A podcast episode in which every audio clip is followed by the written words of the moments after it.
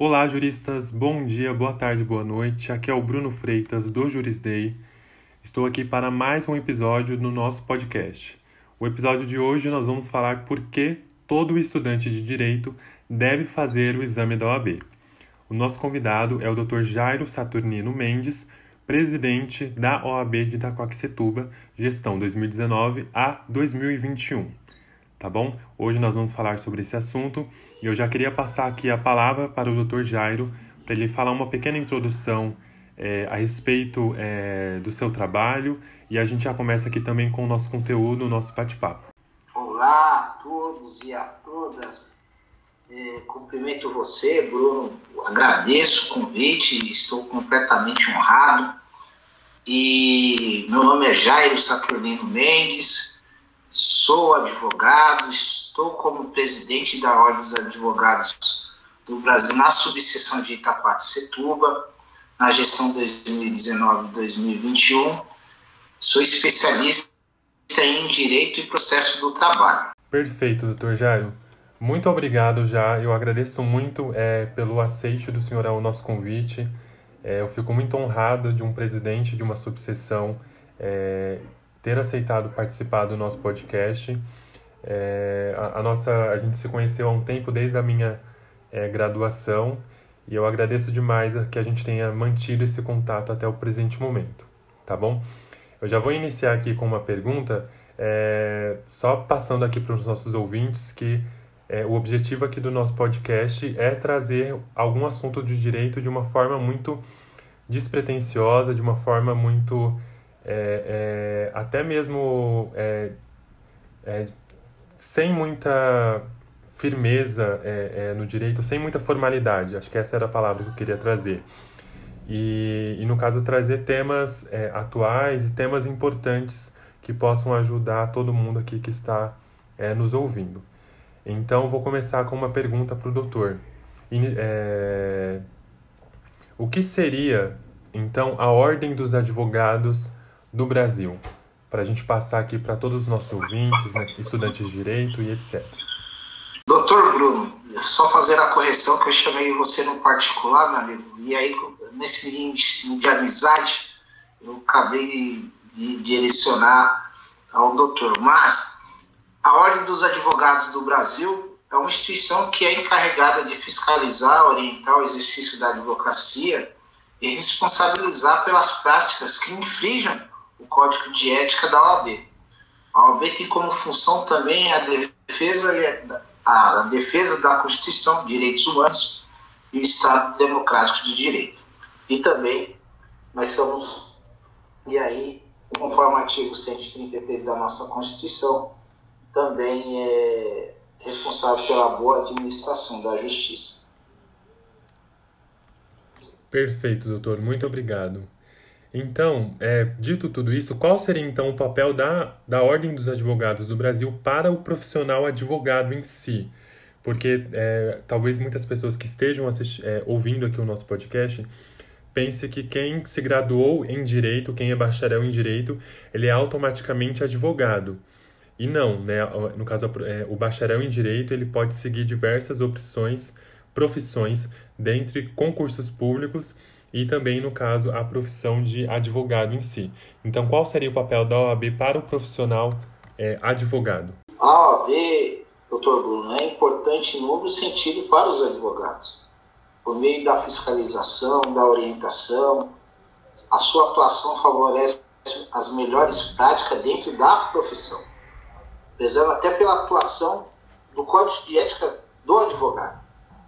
Além disso, com o exame de ordem, que é a matéria de hoje, a OAB seleciona profissionais qualificados para atuarem de acordo com, melhor, com, a melhor técnica jurídica e somente os advogados, como você mesmo mencionou, escrito nos quadros da OAB, pode exercer a profissão. E qual, quaisquer ato realizado por profissionais não habilitados são considerados nulos. Então, a, a, o, o o motivo da existência da OAB, um dos motivos também para a classe, para os advogados, é a garantia do exercício da profissão, porque fora de, dos inscritos nós estamos falando de exercício legal da profissão. Entendi, doutor, perfeito. E agora eu queria, é, é, tentando não é, polemizar, mas talvez polemizando um pouco, porque no caso eu sou advogado iniciante de carreira. Eu, eu finalizei a minha graduação em dezembro de 2018, no segundo semestre, iniciei em 2019, e então posso dizer que tenho aí quase dois anos de, de carreira. Como a, a OAB ela consegue beneficiar o profissional advogado iniciante de carreira? Como, se, como que é o papel dela? Como que ela consegue ajudar esse advogado que já é tão difícil a profissão no nosso início de carreira? Como que a OAB conseguiria nos ajudar? Bruno, eu vou falar diante dos trabalhos que nós realizamos nesta gestão. A, a subseção de Itaquaquecetuba, há também exemplo da OAB São Paulo, seccional São Paulo, conseguiu, através de parceria, a OAB São Paulo, através, se eu não me engano, da EBRAD, para aqueles estudantes, é, aqueles estudantes, não, aqueles jovens advogados com até três anos de inscrição, salvo me engano, o direito de fazer uma pós-graduação gratuita. A subseção de Itacoacetuba, seguindo a mesma linha de esteira, conseguiu uma parceria com uma faculdade e aí nós é, contemplamos toda a jovem advocacia em 2019, assim que assumimos a gestão, com a pós-graduação gratuita. Então, esse jovem advogado ele já teve um incentivo, porque você, como você mesmo mencionou, você entra no quadro de, de advogados, mas você entra sem cliente, você não tem escritório, você não tem nada. Esse apoio se faz necessário. Então, o, o colega novo advogado, ele se especializa numa área a custo zero. Isso somente não foi em 2019, em 2020 nós consegui, contemplamos toda a advocacia trabalhista e em 2021 nós contemplamos aí todos os inscritos, não somente os jovens advogados, mas aí conseguimos contemplar todos os inscritos com a pós-graduação totalmente gratuita. Além disso, dentro da estrutura da subseção, e isso também foi criado dentro da estrutura da seccional, tem salas de autoatendimento, onde o jovem advogado pode é, reservar o horário e atender seu cliente ali.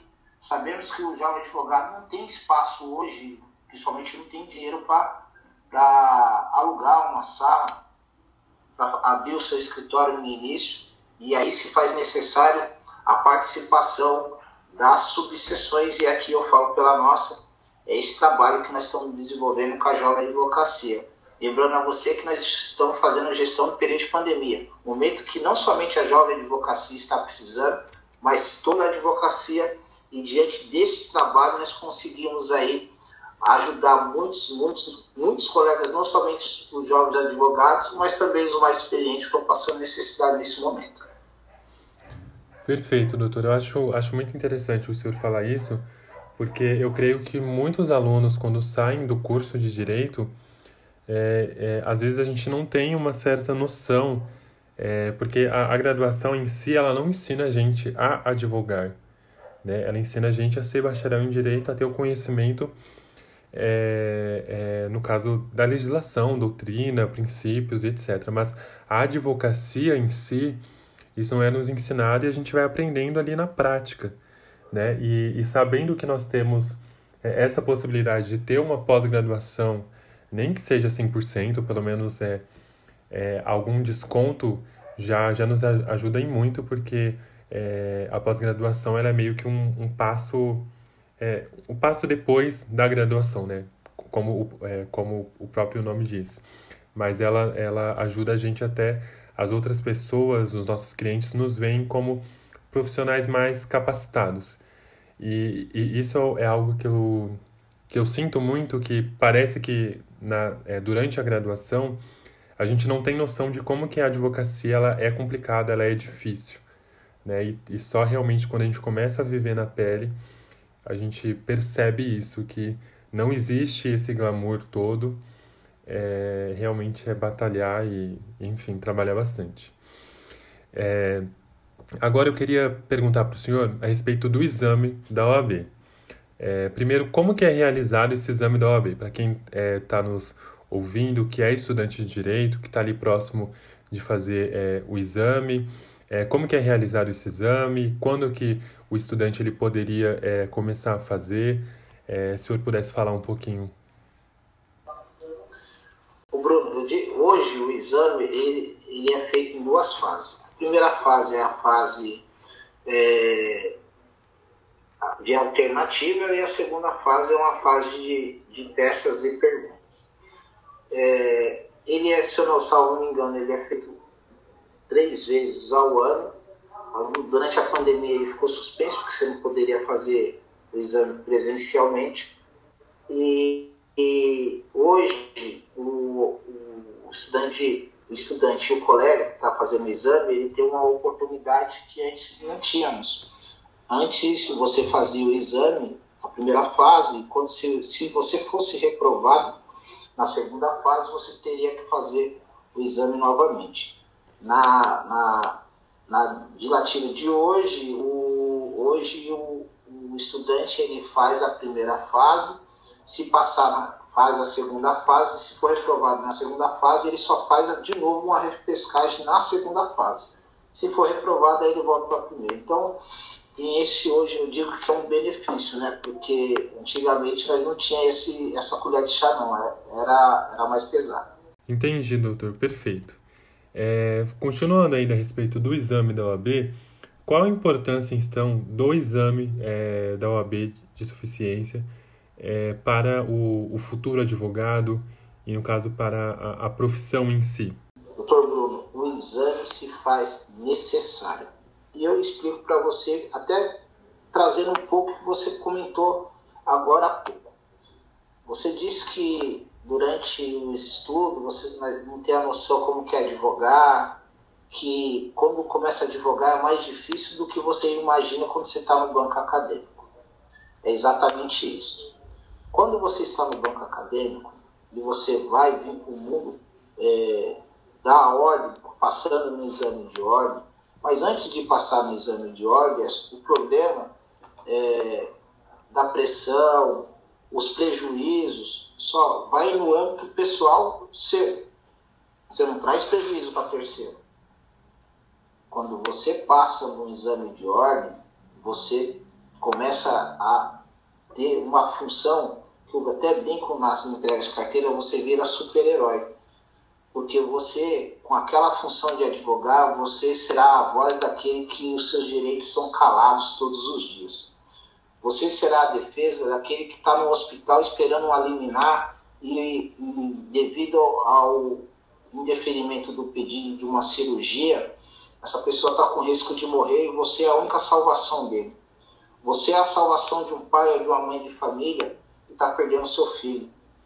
Você é a salvação ou não daquele trabalhador que foi dispensado e não recebeu nada e a família está passando fome e várias e várias e várias outras questões. Você também pode ser a salvação daquela pessoa que está perdendo a sua casa.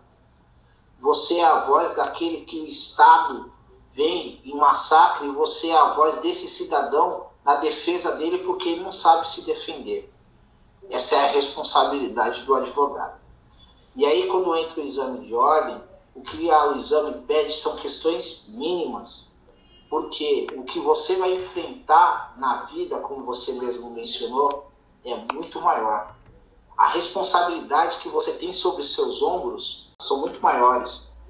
E quando você deixa o exame de ordem é, não ser aplicado, por exemplo, é o que muitos comentam, você traz ao mercado profissionais que sequer vai conseguir atender o mínimo desse, desses fatos que eu falei. Estou falando o mínimo, porque, como eu disse, a responsabilidade no ombro do advogado é muito grande, porque ele não está lidando com o seu direito.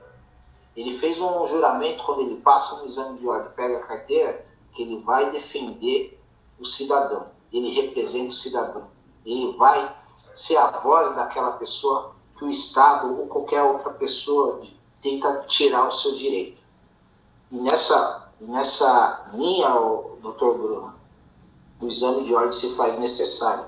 Digo mais, o exame de ordem deveria ser aplicado na medicina também, porque imagine você sendo operado por uma, um médico né, recém-formado, que durante o, o seu ensino vivia nos barzinhos. E por sorte de colegas, por colas na faculdade, chegou a terminar, graduou, enfim. Imaginem vocês, a sua vida na mão dessa pessoa. É o mesmo exemplo que eu dou à advocacia. É a vida de um cidadão na mão de um colega advogado. Precisa do exame de ordem. Nós temos hoje várias instituições de direito no, no país. Hoje, em cada município, você encontra três, quatro, cinco, seis. E se hoje tem um número muito elevado de reprovação, não é por causa da OAB, é por causa das instituições. Porque ela não assume essa responsabilidade de treinar o seu aluno, de preparar o aluno para o mundo jurídico que, que ela se propôs a fazer.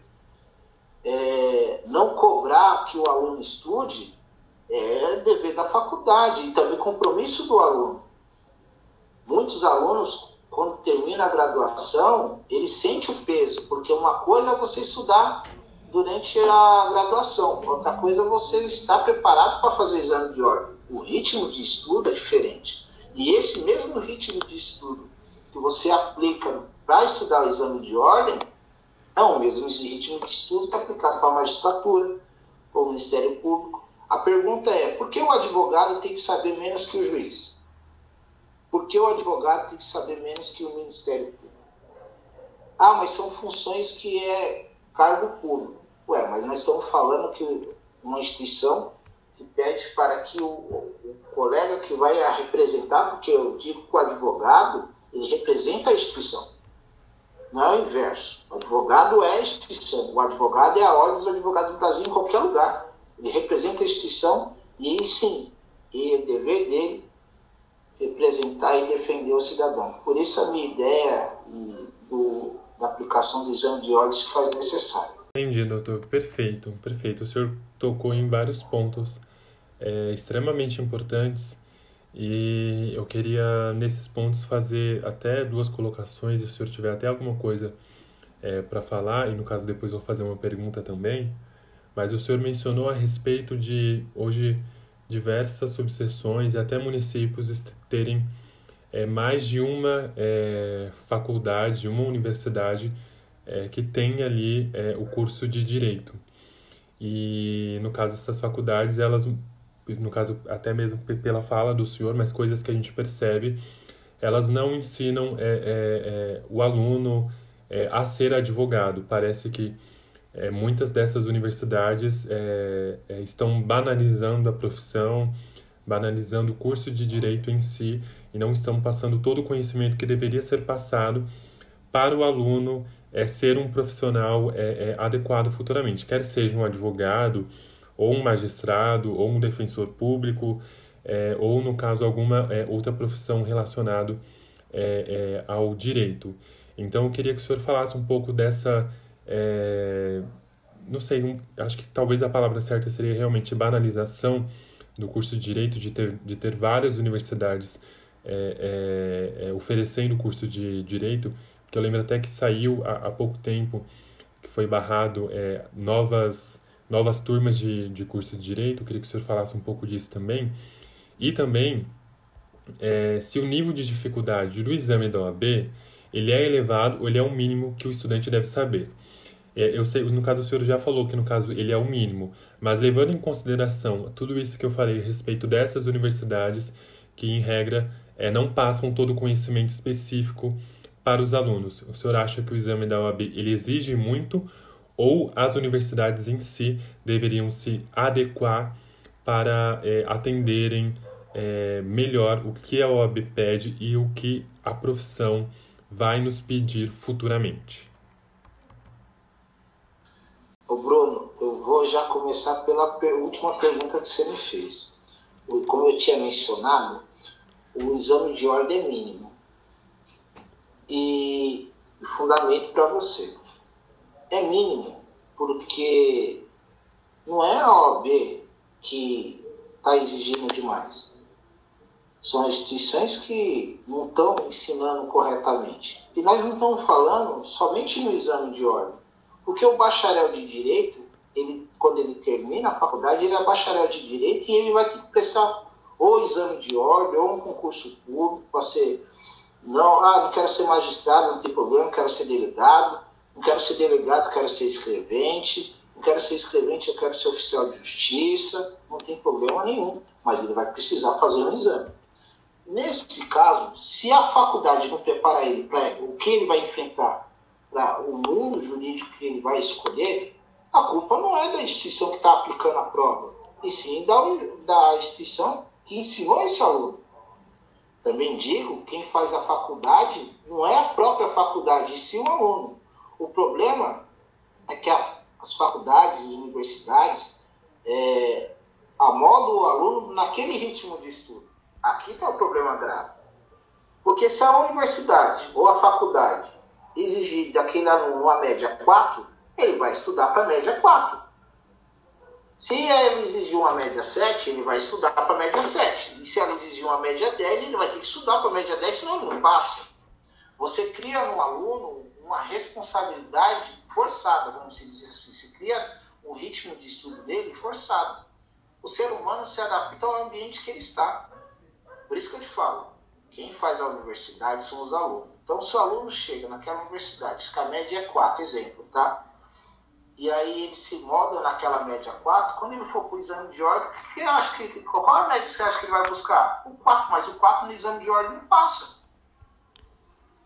Ah, vou fazer para a magistratura. O 4 na magistratura também não passa. A mesma coisa no, no MP e em qualquer outro concurso. O 4 não passa. Então, o aluno, ele, quando está na faculdade, ele tem que se incomodar com isso. Ele tem que falar assim, não, isso aqui é muito pouco, gente, o conteúdo é pouco, é muito vazio, é muito por cima. E estudar por conta própria. Eu até brinco, às vezes o aluno dá aula para o professor, porque às vezes nem o professor vai preparado para dar aula.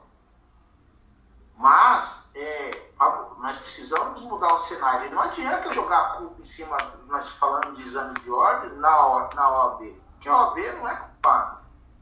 Nós temos várias instituições, faculdades, universidade, que sequer ensinam o, o, o, aluno corretamente, como mencionando, como a título de exemplo, a média 4. Se eu preparo esse aluno para a média 4, o resultado que eu vou ter lá na frente é 4. Não tem outro, não existe outro. Ele foi trabalhado e moldado para isso. Então, respondendo essa última pergunta para você, eu vejo dessa forma para mudar esse cenário são os próprios alunos. Os alunos têm que se incomodar. Porque você entra numa faculdade visando um futuro. E esse futuro você procura ser o melhor. Agora, se você não se preocupa consigo mesmo, com a qualidade que você tem, que você busca, eu garanto para você que terceiro também não vai se preocupar. Muitas, não todas, não generalizando, mas muitas faculdades, elas só visam dinheiro, não visam o, ensino. Lógico, nós temos instituições sérias no nosso país que levam o negócio a sério, mas também tem muitos que levam a brincadeira. E esses que levam a brincadeira, o prejuízo quem paga é o aluno. Que nessa brincadeira, é, ele, ele acaba se amoldando ao sistema de ensino da universidade e tem um prejuízo no final que não é somente o exame de ordem, repito, são todos os exames que a qual ele vai escolher, porque ele é bacharel em direito e bacharel em direito não é uma profissão. Você tem um título onde você pode migrar para qualquer uma área relacionada ao direito, porque qualquer uma dessas áreas, magistratura, MP, é, delegado, enfim, é, a gente é, depende de você ser bacharel em direito. E aí, você tendo esse título, você consegue fazer o exame desejado e se passar, você está na área desejada. Mas para isso, você tem que ser preparado. Por isso que, Bruno, a título de exemplo também, nós temos muitos cursinhos. Os cursinhos ganham diante da falha das universidades e das faculdades. Porque se as faculdades e as universidades realizavam a graduação corretamente, conforme deve ser, não existiria cursinho no país. Mas hoje nós temos um grande número de cursinhos por causa dessa falha. Entendi, doutor. Perfeito, perfeito. Eu acho importante nós trazermos é, é, essa discussão porque é, a gente percebe que além do número de profissionais advogados terem aumentado muito, né, a gente vê uma banalização também da profissão em si, até mesmo pelos próprios profissionais. Advogados cobrando valores mínimos e etc. Isso, no caso, seria uma outra discussão também. Mas é, eu acho que isso vem desde realmente da é, é, graduação. É lógico que, independente da faculdade onde você estude, pode ser é, a melhor faculdade do Brasil, ou no caso, a, uma faculdade que não tem uma média boa é, no MEC, mas realmente o que vale é, é o nosso esforço e etc. É, porém, eu acho que é, é válido também é, pontuar aqui que eu acho que vale uma, é, uma, uma pontuação melhor, uma colocação melhor, uma imposição pela é, OAB, entidade de classe, em relação às universidades para um melhor ensino é, aos, aos futuros profissionais, aos futuros bacharéis, futuros advogados e juízes e profissionais do direito. E aqui agora, para a gente finalizar, eu queria fazer uma pergunta também, é um pouquinho polêmica, que a gente vê, é, pelo menos eu, eu via desde quando eu comecei a graduação lá em 2014, é, a respeito da possível discussão da desnecessidade do exame de ordem para um bacharel é, é, é, em direito. Apesar do, do senhor já ter deixado bem claro aqui durante toda a nossa conversa, é, eu queria que o senhor só pontuasse alguma coisa mais a respeito disso, é, sobre qual seria a sua opinião é, a respeito dessa discussão da de desnecessidade do exame de ordem para um bacharel em direito se torne advogado. E, no caso, muita dessa discussão ela é pautada é, no valor um pouco alto, é, é, é, no caso, para aplicação do exame de ordem, é, no caso da a, a anuidade é, em si, e, e, outros questionamentos que, no caso, que se tem. Isso, isso sem levar, no caso, os aspectos que a gente tem a favor, que no caso tá, tem legislação e etc., mas no caso pelo que eu verifiquei, são as comparações em relação a outras profissões que não têm necessidade desse exame de suficiência, mas para é, no direito, para se tornar um advogado, tem essa necessidade. Então, qual a opinião do senhor a respeito de toda essa discussão? Bruno, aquilo que eu falei, eu acho que não deveria nem ter discussão. Como eu disse, o advogado ele representa o cidadão, a voz do cidadão.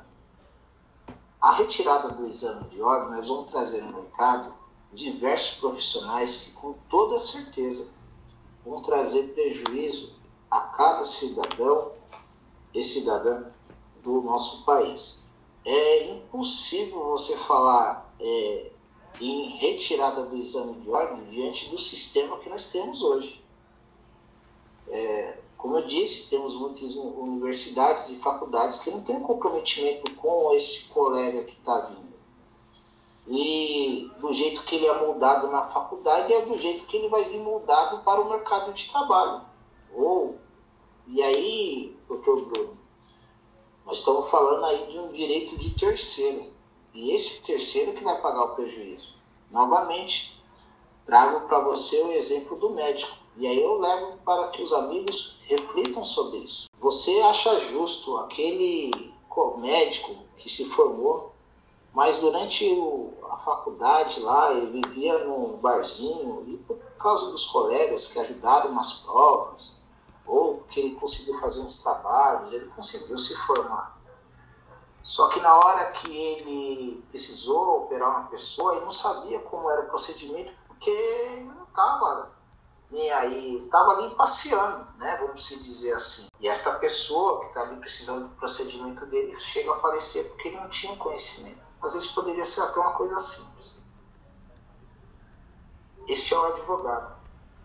O advogado que, quando ele passa no exame de ordem, ele assume esse compromisso com o cidadão. Não estou dizendo que ele é responsável pelo resultado fim.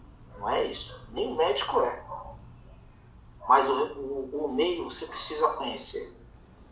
E precisa lutar e batalhar pelo aquele que você representa.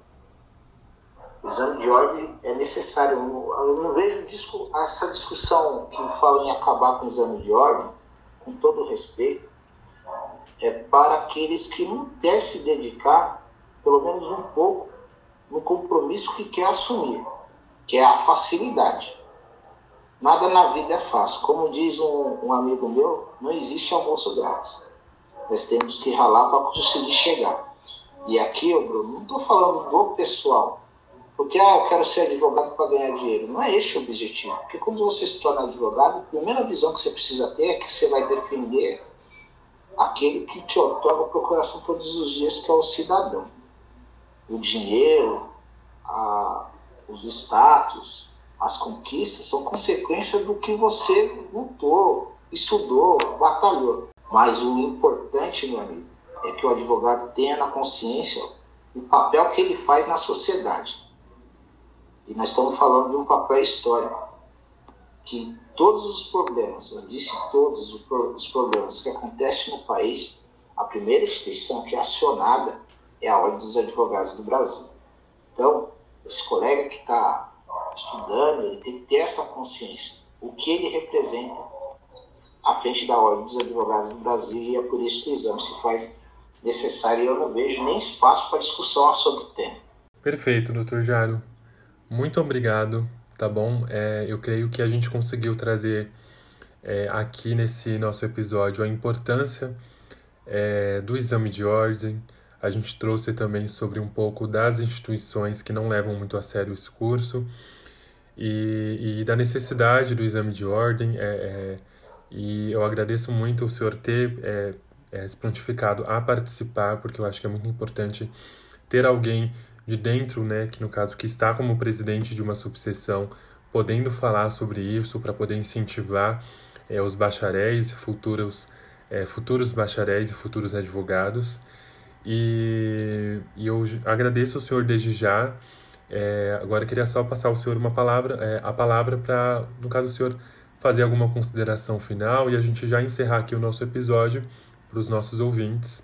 E também já deixar um convite aqui aberto para a gente conversar sobre outros assuntos que, sem dúvidas, todo mundo que está ouvindo é, gostou bastante de tudo que ouviu. Meu amigo Bruno, novamente quero agradecer a você o convite, agradecer a cada um que nos escuta hoje. É, foi um prazer. É sempre bom fazer essas tratativas, trocar esse bate-papo. É agradável e eu estou à disposição, quando você me convidar, estou contigo. Você sabe que eu sou um amigo e se precisar, estou à sua disposição. E espero ter colaborado aí para os novos colegas que tenham esse, essa vontade e essa força, que com, com essa vontade e a força, eu tenho certeza que vocês terão sucesso, não somente no exame de ordem, porque as instituições é, de direito, ela não ensina somente para o exame de ordem, mas em todas as áreas do direito. Mas, como repetir naquela frase que um amigo meu fala, não existe almoço grátis. Nós precisamos ralar um pouquinho. Mas no final vale a pena. Muito obrigado, Bruno. Estou à sua disposição. Eu que agradeço. Muito obrigado pelas palavras finais. Muito obrigado todo mundo que ouviu até aqui. É, esse foi o nosso episódio de hoje e até uma próxima. Tchau, tchau.